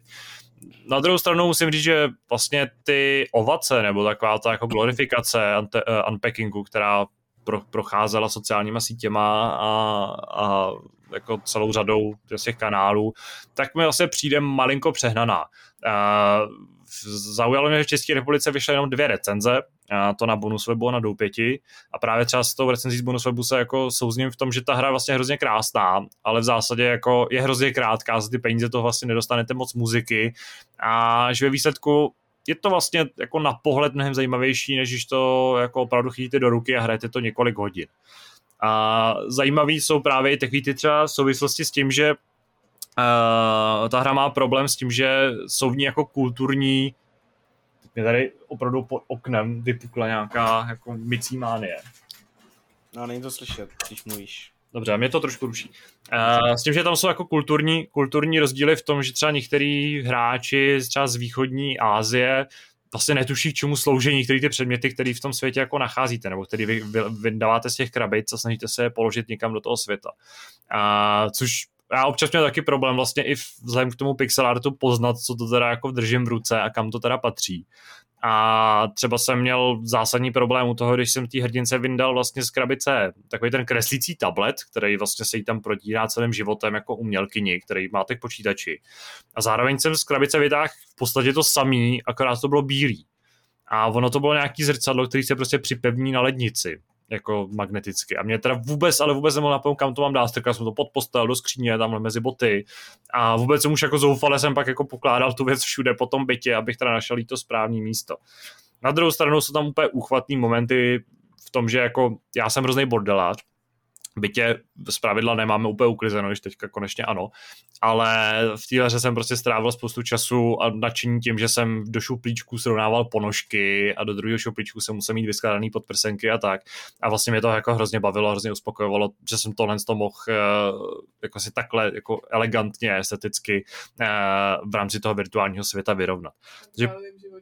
to vůbec neuspokojuje, jo? Uh, Uh, no. Ano, to se hodilo. Děkujeme za vložku. Uh, každopádně, pokud eh, jste se k uh, unpackingu ještě nedostali a máte předplacený Game Pass, tak uh, doporučuji minimálně vyzkoušet, pokud uh, vlastně od první, za první dobrou nevíte, že ta hra vloženě není pro vás. A uh, co jako je nutný ocenit rozhodně tak je fan, fenomenální soundtrack, který je opravdu skvělý, opravdu dodává že tu jako, jako tu emotivní, jako melancholickou atmosféru a uh, v rámci toho Game Passu je odpadne možná ta trošku hořká pachuť z toho, že za docela dost peněz, mám pocit, ta hra stojí asi 800 ve výsledku, tak Což dostanete je? asi 3 hodiny, 3 hodiny hratelnosti, je. což není úplně moc. Teďka doufám, že jsem teda neplác vyloženě blbost. Já nevím, kolik stojí vůbec, ale i když je to pro mě typické, tak můžu říct, že jsem Unpacking hrál a hrál jsem ho vlastně právě v té době obrovský jako hypeu na těch sociálních sítích, jak si právě říkal. A četl jsem na Twitteru a i nějaký články uh, právě o tom, jak je ta hra vlastně boží, jak je skvělá. A strašně mě jako překvapilo, jak opravdu prostě třeba český tváře herního průmyslu nebo herní novinařiny, myslím, že potom psal uh, uh, Modrák, tak uh, jako tam právě psali, že je to jako uklidňující, skvělá hra tohle, já jsem si říkal, OK, to zní jako fakt zajímavě.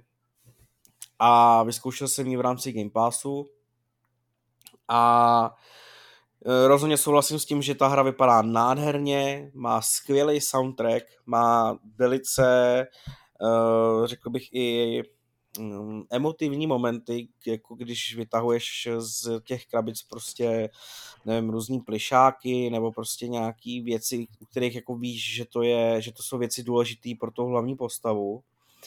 Ale vlastně co, co jsem velice často četl v tady těch právě příspěvcích a tohle bylo to, že ty prostě vyvaluješ byt nebo vyvaluješ krabice s věcma můžeš je strčit kam chceš, že jo, a máš prostě naprostou volnost, což ta hra jako nemá naprostou volnost. A byla to ta jedna velice pro mě důležitá věc, která mě pak odradila od dalšího hraní. A to je opravdu to, že ty máš velice často určený jako mm, místa pro určitý věci, kam je musíš strčit, i když třeba mě osobně se tam vůbec ty věci nehodí nebo se mi tam nelíbějí.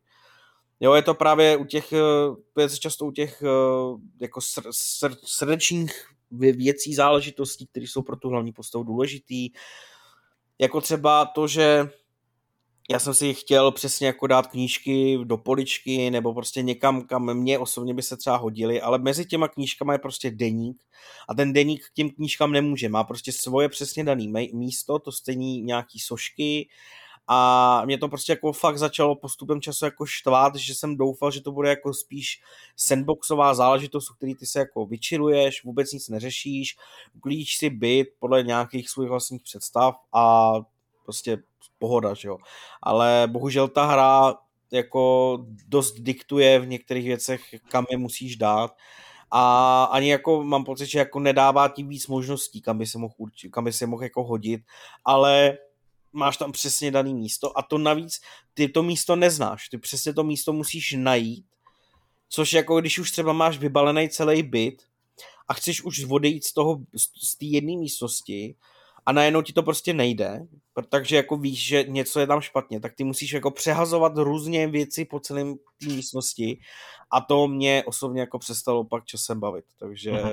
to jsou jako moje pocity z Unpacking. No, ještě mi zbývá nějaký vybalování, ještě mi tam chybí asi eh, dvě úrovně a docela se na ně těším, ale jsem zvědavý, kam budu vlastně s tím, svým, eh, svým, svou procházkou Pixartem pokračovat dál a co budu vlastně hrát v dalším týdnu, protože tohle to bylo za mě všechno. A pokud tomu hm, asi už Radek ani nemá co dodat, tomu se vyjádřil, a, tak se můžeme přesunout k našemu prvnímu diskuznímu tématu, které bude možná trošku smutné.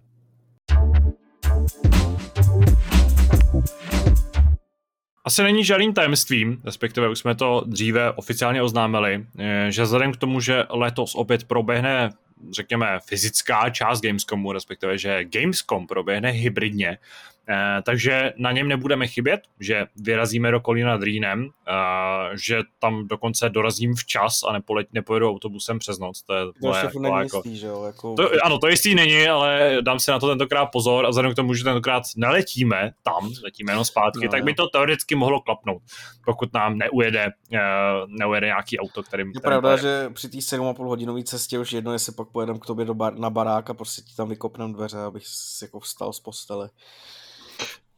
No, hlavně se mi nerozbije telefon, ve kterém mám, že boarding pass, ale eh, nebudeme, nebudeme se k tomu, tomu už asi moc vracet. Každopádně Gamescom sice bude, ale vlastně v, téhle, v tomhle tématu si nějak stručně probereme, že nebude úplně takový jako dřív. O takovém tom uh, trochu jako smutným úpadku herních konferencí nebo herních veletrhů se bavíme už mnoho let.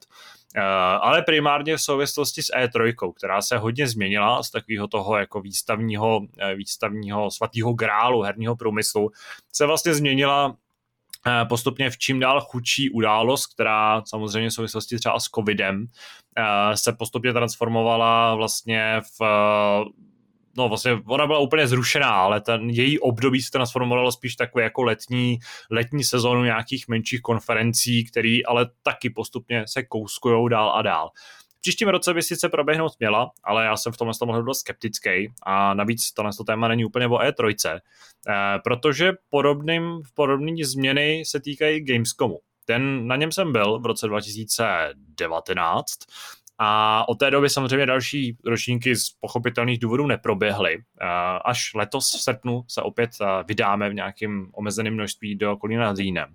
Ale zatímco my tam třeba chybět nebudeme, tak tam budou chybět jiná docela velká jména, která jsme tam dříve potkávali. Eh, jmenovitě jsou to třeba Take-Two, to třeba Wargaming, ale z těch jako vlastně nejaktuálnějších a nejzásadnějších jmen, tak je to Nintendo a PlayStation. Eh, ten odliv nemá vlastně žádný nějaký oficiální důvod, celkem logicky, ale pravděpodobně opět platí, že vlastně ty firmy zjistily, že se jim vlastně nevyplatí investovat peníze do, eh, do těch jako fyzických akcí, eh, pronajímat si tam stánky, samozřejmě platit nějaký provozní poplatky, které jsou obrovský, už jen protože tam musí být spousta zaměstnanců, spousta dovezeného hardwareu, logisticky je to složitý, musí se samozřejmě nějakým způsobem propagovat tato ta, uh, účast. A že vlastně ty současný, současný formát uh, State of Play, Treehouseů, uh, Showcaseů a, a dalších vlastně akcí tohle formátu je vlastně mnohem, mnohem ekonomičtější, ekologičtější a pro ty firmy se prostě obrovsky vyplatí. Nebudeme asi nebo můžeme tady lamentovat nad tím, že je to škoda, což prostě je nespochybnitelný, je to škoda. A já jsem třeba u Sony uh, viděl uh, na, na Gamescomu docela jako příjemnou prezentaci k uh, tehdy ještě připravovanému Death Strandingu. Uh, u Nintendo jsem se strávil spoustu času, hrál, zahrál jsem se tam tehdy zaklínače na Switchi poprvé, uh, vyzkoušel jsem se tam nějaký Pokémony, samozřejmě jsme si tam jako pokecali s lidma od z těch firm Uh, napadá mě takhle, jsem ještě zapomněl zmínit, že na Gamescomu nebude ani Activision, takže letos neuvidíme Call of Duty. Ale pro nás to samozřejmě jako je i komplikace z toho hlediska, že nám tím vlastně ubývají ty hry, které jsme se jako potenciálně mohli vyzkoušet a mohli jsme z nich přinést nějaký dojmy. Právě jsem tady třeba Radkovi vyžral, nebo jsem tady zmínil hru, na kterou se on určitě moc těšil, což bylo Call of Duty, uh, Modern Warfare 2, respektive mm. ten jako dvojka toho rebootovaný série Modern Warfare. A chtěl jsem tady aspoň jako nějakým způsobem uh, podiskutovat o tom, co teda spíš než co jako teda neuvidíme, tak co vlastně nám jako zbylo na tom Gamescomu, co tam teda jako bude, co, v těch, co se v těch sálech teda jako bude dít, uh, co tam vlastně uvidíme za společnosti a co tam uvidíme za hry a které hry se budeme moct vyzkoušet. No, ty jsi to tady nějakým způsobem sepisoval a dával dohromady, že jo.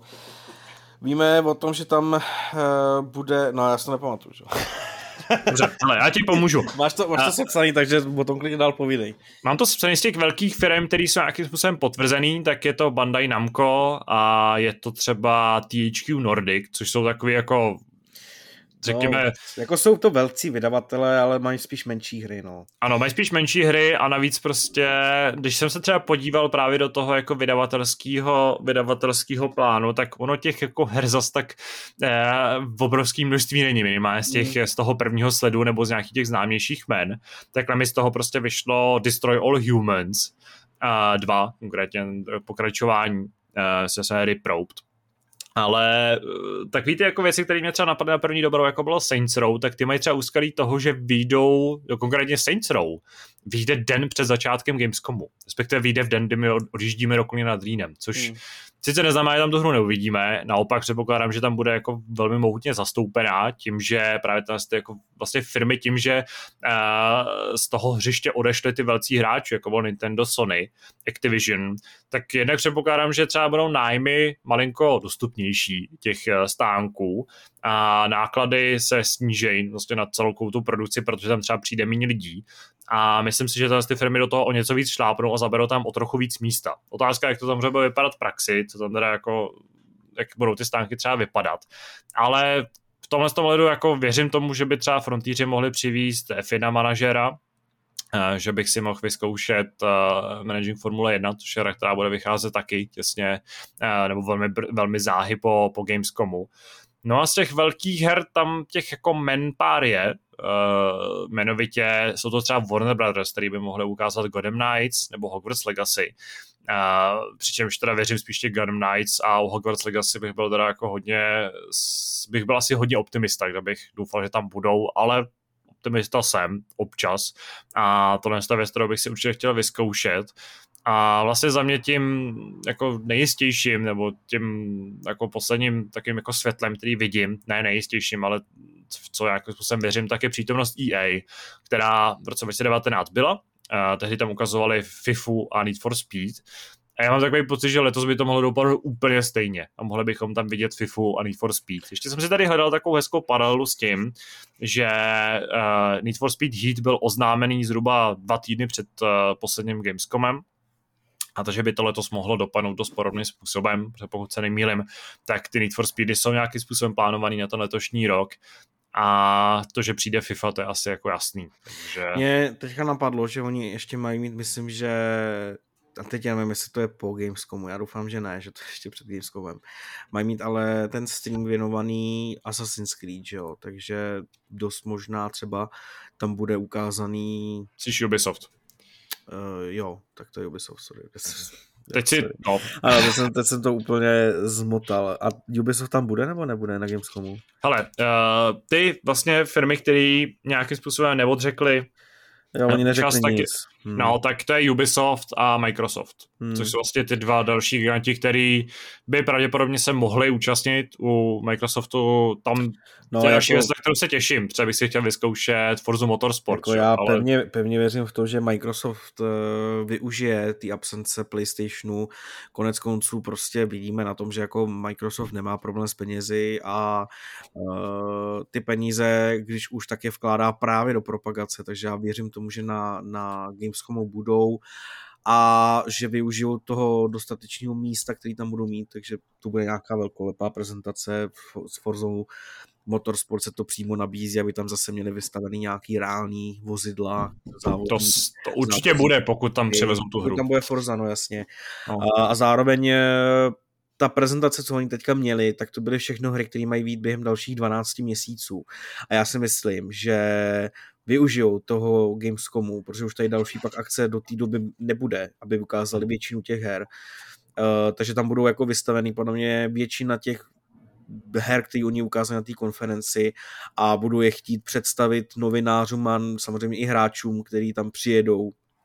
A to jsou, že jo, jako no, to víš nejlíp ty, ale jsou to snad stovky tisíc lidí, kteří tam budou, že jo, na, tý, na, na uh, No, to je další věc, která mě jako zajímá čistě jako personálně, protože hmm. tohle věc, která nebyla nějak oficiálně komentovaná, asi celkem logicky, ani auto, organizátoři sami vlastně, ne že by jako nevěděli, ale nemají úplně přesnou představu toho, jak to teda bude, uh, nebo nemají přesný odhad kompletně toho, jak to bude fungovat.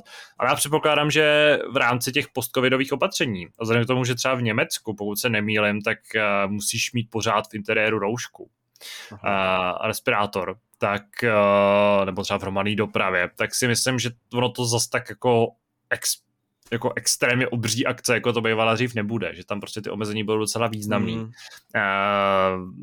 vlastně samozřejmě se to nějak netýká nás, lidí, kteří si zařizujeme vlastně tu jako akreditaci návštěvnickou nebo tu novinářskou nebo jakoby tu biznisovou, ale mám pocit, že tam by mohly dojít nějakým omezením uh, toho vlastně public vstupu pořád ta akce bude částečně probíhat online, takže hmm, hmm. Uh, v tomhle to bych jako úplně nepředpokládal.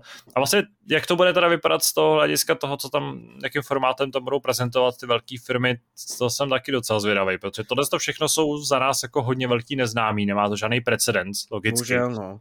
A je to samozřejmě pro nás jako problém i v rámci toho, že my si zatím teda ono je ještě furt brzo vlastně jako na, na to, ale už bychom si mohli začít domluvat, že o nějaký schůzky, prezentace, to všechno, co samozřejmě souvisí s tou tvojí cestou na, na podobný novinářský nebo herní akce, ale jako vlastně tím, že nevíme, kdo tam pořádně bude, tak ani nevíme pořádně s kým jednat, jak si to domluvit. Je to jako hmm. poměrně složitý i jako pro nás a samozřejmě je pro nás složitý i to, že nevíme, na co se připravit. Že jo? Když prostě jedeš takovou akci, tak prostě počítáš s tím, že budeš hrát tohle, tamhle to budou články o tady těch hrách, na kterých se musíš soustředit, který si budeš chtít vyzkoušet během biznisového dne a během dne, kdy už tam budou lidi, protože samozřejmě to je obrovský rozdíl mezi frontama, mezi vším.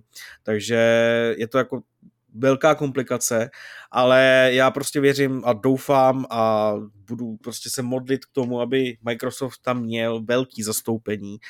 Budu se modlit k tomu, aby tam uh, bylo, bylo EA, uh, eh, aby se tam ukázalo s, ať už je to jako FIFA, Need for Speed je tedy jako nějaká klasika, ale já furt doufám v to, že se třeba jako ukáže uh, ano, buď Skate, to vlastně jsem o tom psal spekulace, že už se má odhalit na tady ten, ještě tady ten měsíc, ale to teda už jako moc nevypadá, ale kdo ví, že oni jako dneska už není ničím prazvláštním, že odhalíš novou hru jenom tím, že vydáš trailer a ne, ne, tomu nic, že jo. Takže jako Skate, ale já furt doufám v to, že jako se začne víc mluvit o eh, o Star Wars Jedi Survivor, že jo, takže to jako je taky pro mě, pro mě očekávaná hra, to říct, že třeba u to, v tomhle ohledu jsme byli trochu zklamaný právě v roce 2019, kdy hmm. uh, Jedi Fallen Order sice byl někde tam na nějakých banerech uh, v těch lounge, ale vlastně tam o té hře vůbec jako nemluvilo, respektive to na ní nebylo nějakým hmm, způsobem. Já, jako... já, já vím, že ty jsi mi právě vyprávěl o tom, jak vlastně EA to mělo zpracovaný, že to bylo trošku zvláštní. Já si myslím ale, že i teď jako budou trošku jako pracovat s těma financema a s tím jako eh, využitím toho svého prostoru na maximum, takže já doufám, že tohle to jako už nebude tady ten rok uh nějaký jako tím, že máš velký boot, ale jenom pár počítačů na vyzkoušení, takže jako na to jsem hrozně zvědavý. No a samozřejmě doufám, že tam bude i Ubisoft, prostě ať už teda jako, ať, ať, ať jako to nemyslím zle vůči vydavatelům, jako je právě THQ Nordic a tohle, tak stále oni mají bohužel jako nějaký dvouáčkový hry, jestli vůbec a jako tříáčkových her tam bude opravdu pomalu, takže já opravdu doufám, že to bude aspoň Microsoft, EA a Ubisoft, uh, který by tam, jako nevím, co tam vlastně jako může odhalit, jestli tam bude Skull and Bones, uh, jestli tam bude nějaký Assassin's Creed. jestli tam bude nějaký teda ten Assassin, uh, jestli do té doby oznámí další hru z franšízy Tom Clancy's, vůbec jako nevím, jo, prostě jako na jednu stranu vím, že se snad spekulovalo o dalším vstupu do Ghost Recon, uh, teď nevím, jestli to bylo Division, jo, vlastně Division Heartland, jo, je to, myslím, že se tvoří. No nevím, jako těch her taky Ubisoft má jako ve svý jako pipe dost, ale jako jestli to tam bude nebo nebude, jestli tam vůbec ten vydavatel bude, je to bohužel strašně těžký odhadnout, ale na jednu stranu, že jo, když jsme se o tom bavili my dva, o tom, jak velká ta akce je a že to jsou prostě haly, že se to neumí člověk představit, dokud tam není a že prostě naše letňanský výstaviště je proti tomu prostě nic, to jsou jak záchody, že jo, na Gamescomu, tak jako uh, tím, že prostě bude chybět spousta vydavatelů, tak ta akce asi jako s nějakým měřítkem bude taky jako menší. Hmm. Uvidíme, no. Jsem taky zvědavý na to, jako co jsem vůbec nevěděl a Tadáš mi to prozradil až včera, že jako jedna hala je klidně věnovaná jenom prostě zástupcům cloudových řešení a že prostě tam jako je 30 stánků jenom tady těch věcí a pak je tam celá hala jenom merče. Uh, no. Na to jsem jako opravdu, jak jsem na to zvědavý, bude to jako moje první akce, takže taky jako to zajímavé a samozřejmě oproti oproti tomu, jak probíhal Gamescom s váma nebo tohle, tak bych chtěl to pokrýt i na našich, našem Instagramu, jak jsem se snažil na v Miláně a myslím si, že to mělo poměrně jako úspěch aspoň u našich jako skalních fanoušků, který to docela chválili, i když tam byl teda můj odporný ksich, takže tam spíš jako budu využívat tebe, ale Jo. Chci říct, že jsem krásnější. Jo. Ne, určitě se tady s nějakým způsobem ukážeme oba a zase po delší době uděláme nějaký zajímavější. Ano, taky jsme jako plánovali, že bychom mohli třeba jako zkusit nějaký videjka na Gamescomu. Ale nebudeme, nebudeme radši nic, ano, nic, nebudeme nic předstírat, ale uh, na závěr bych vlastně zmínil jenom takovou uh, myšlenku, uh, pokud jsem teďka, teďka mi Radek potěšeně sděloval, že jsem mu nějakým způsobem přiblížil vlastně frázi přání otce myšlenky. A v tomhle případě přání, rozhodně přání oce myšlenky toho, že by se tam mohla ukázat Kingdom Come 2, protože tam příští, no.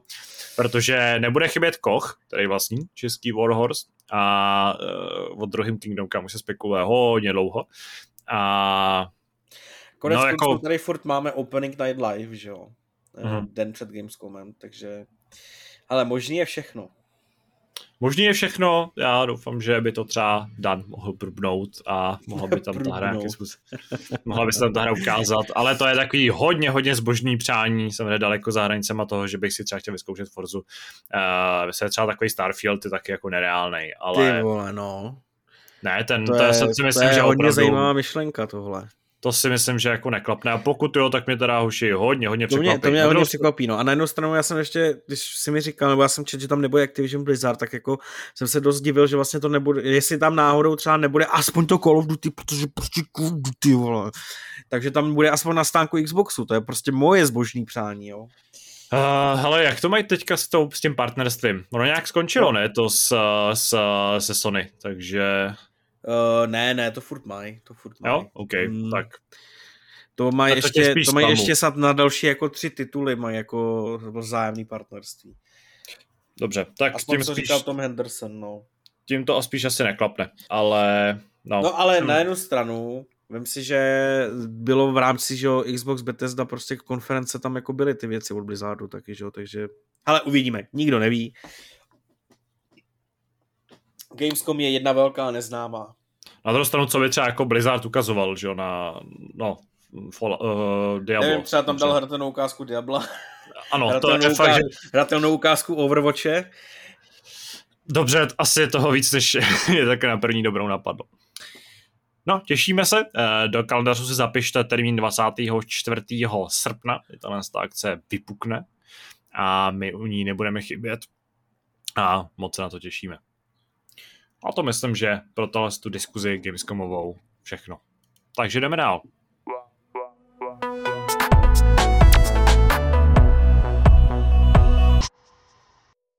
Hápot 852 pomalu směřuje ke svému konci. Uh, ačkoliv jsme si říkali, že když jsme dva, tak to možná bude trošku kratší, stručnější, tak se nám zase ta diskuze pěkně natáhla na hodinu a půl. Uh, což mám ale pocit, že je docela příznačný, protože čím méně nás je, tím více snažíme žvanit a tím delší pak ten výsledek o výsledku je. Ale uh, to nevadí, samozřejmě, aspoň máte co poslouchat, máte, uh, můžete nasávat naše dojmy a naše názory.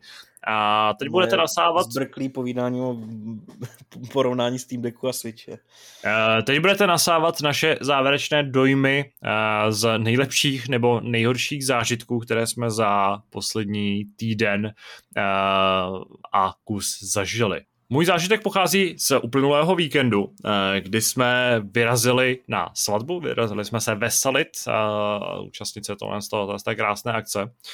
Byla to moje čtvrtá svatba v životě a vlastně trvalo hrozně dlouho, nebo ten, ten prostoj mezi těma posledními byl docela velký, ale moc jsme si to užili. A na druhou stranu jako jediný vlastně úskalí tohle z té akce bylo to, že během víkendu přišly uh, takový ty jako super vedra, a myslím, že když jsem se oblík do toho kompletního vlastně setu a vyrazil jsem do rozpálené Prahy, a kde se, kde se samozřejmě odehrávaly ty, kde se odehrával obřad a pak i na jiném, na jiném místě hostina, tak jsem si říkal to, že to bude jako napínavý, napínavý den.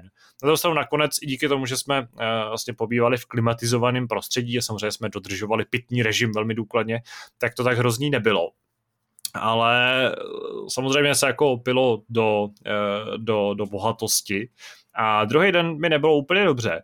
Především protože jsme jako tradičně, možná se mi teďka někdo bude posmívat, že to je u mě jako typicky, že jsme úplně nestíhali, tak jsme na poslední chvíli jeli autem nakonec na to místo a nechali jsme ho stát eh, na Albertově.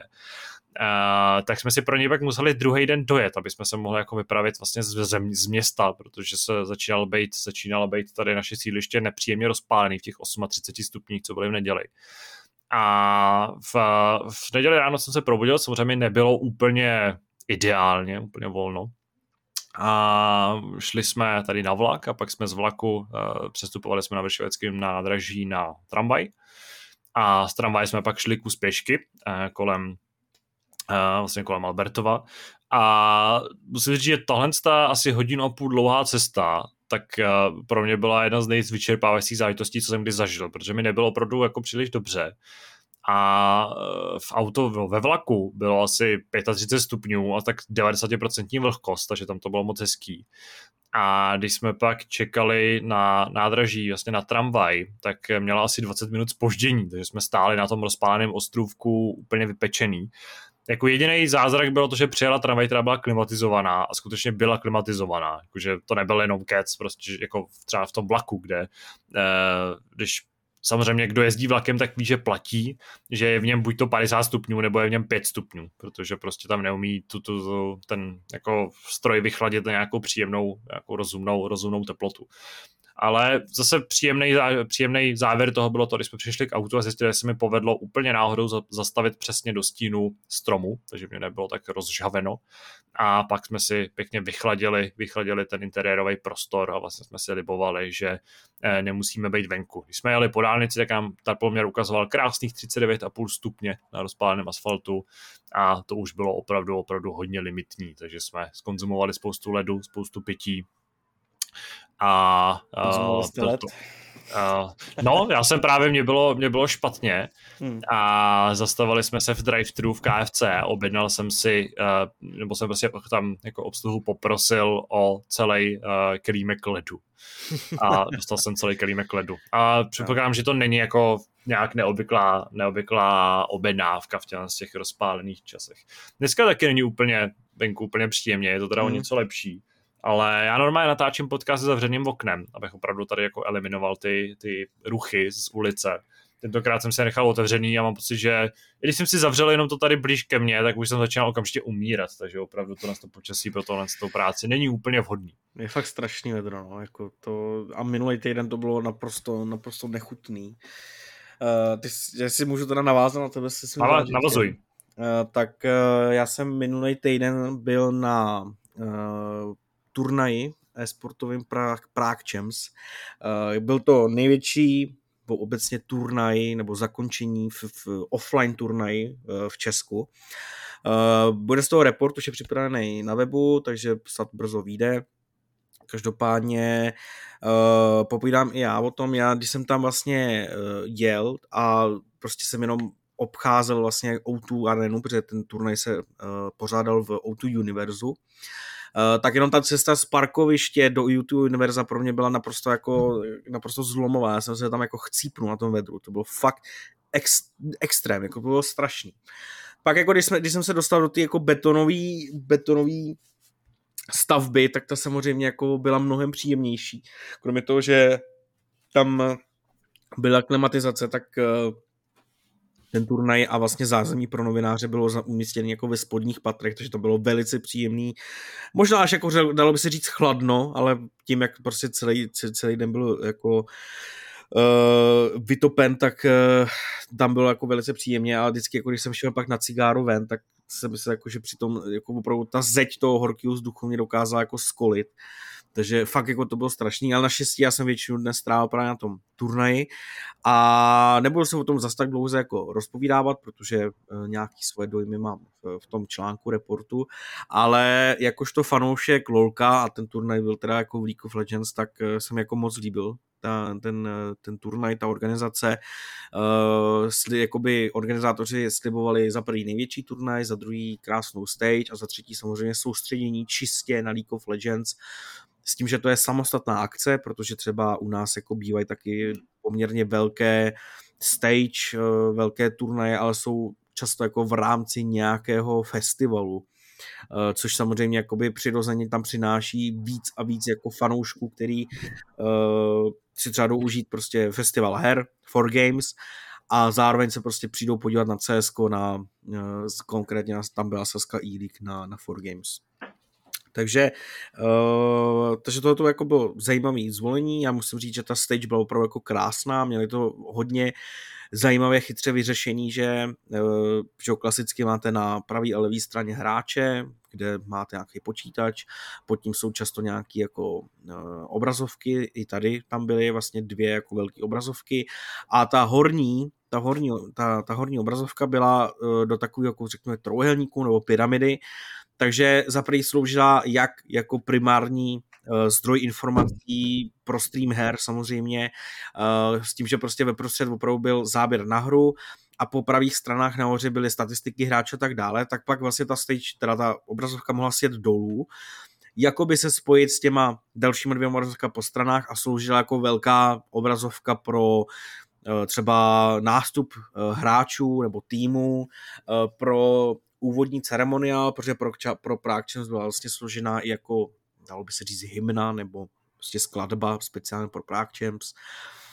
A bylo to jako fakt organizačně jako skvělý, produkčně, fakt se mi to strašně líbilo. Zároveň my jsme jako novináři měli možnost prohlídnout si backstage, takže uh, jsme viděli jako nejen prostě mm, velice komplexní produkci, tak zároveň uh, full service pro hráče i pro novináře, to znamená jako plný catering a zároveň hráči měli jako několik místností jenom pro sebe, uh, což uh, ještě před pár lety jako nebylo vůbec zvykem, mohli být hráči jako rádi, že mají prostě jako nějaký tam stůl prostě s počítačem a, a vodu. Tady jako to bylo opravdu jako čistě profesionální a fakt super zvolený.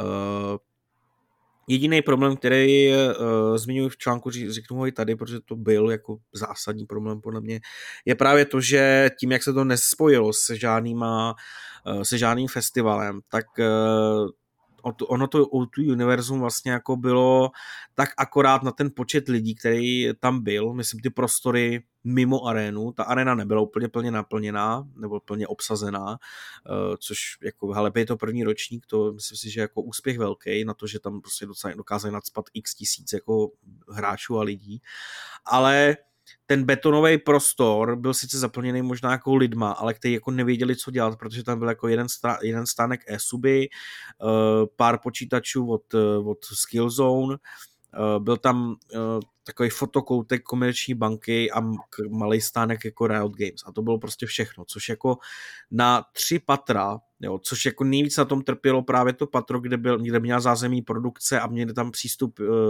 držitelé VIP lístků, tak tam by nebylo vůbec nic, tam opravdu byl prostě beton a, a prázdný prostor. A bohužel jako to té akci jako docela zásadně škodilo, protože za prvý bylo vědět, že ty lidi, ty diváci neměli kam jít, neměli co dělat a jenom pak jako povstávali nebo případně jako vyšli z té arény a šli do vedlejší harfy, která je jako pár minut jako krokem vedle, ale Uh, rozhodně to prostě chce udělat i jako vedlejší program, který podle mě za prvý uh, často ty partneři, kteří vám tam přijdou do té arény, uh, tak vám za to zaplatí a ještě jakoby přinesou nějaký program a obsah, uh, zábavu, aktivity prostě pro, pro mezizápasový čas. Takže to za mě byla jako jediná škoda, ale jako akce jako taková to bylo za mě jako super, jako fanoušek líku, že jsem si to užil bylo za po dlouhý době strašně skvělý jako vidět uh, jako to skandování, ale jako skupiny, které jako já znám, který já rozumím, vím, proč skandují u té hry, že jo, jako fakt super, jo, i atmosféra skvělá, takže jako to jsem si užil. A no, to je asi můj zážitek, který jsem uh, zažil. To tak u zážitku je, že jsi zažil, ale Uh, s touto uštěpačnou poznámkou se s vámi rozloučíme u Háporu s pořadím číslem 852. Uh, do příští epizody uh, se pokusím domluvit, nebo jsem si jistý, že dorazí člověk, který tady dlouho nebyl slyšet, který určitě bude mít nějaký nový zážitky z hraní a který tady ho už rádi uslyšíte. Eh, do té doby ale se budete muset spokojit s touhle epizodou. Děkuji vám, že jste jí to poslouchali až sem. Děkuji také Radkovi, že se zúčastnil. Já taky děkuji a mějte se. Čau. Uslyšíme se zase příště. Mějte se hezky a čau.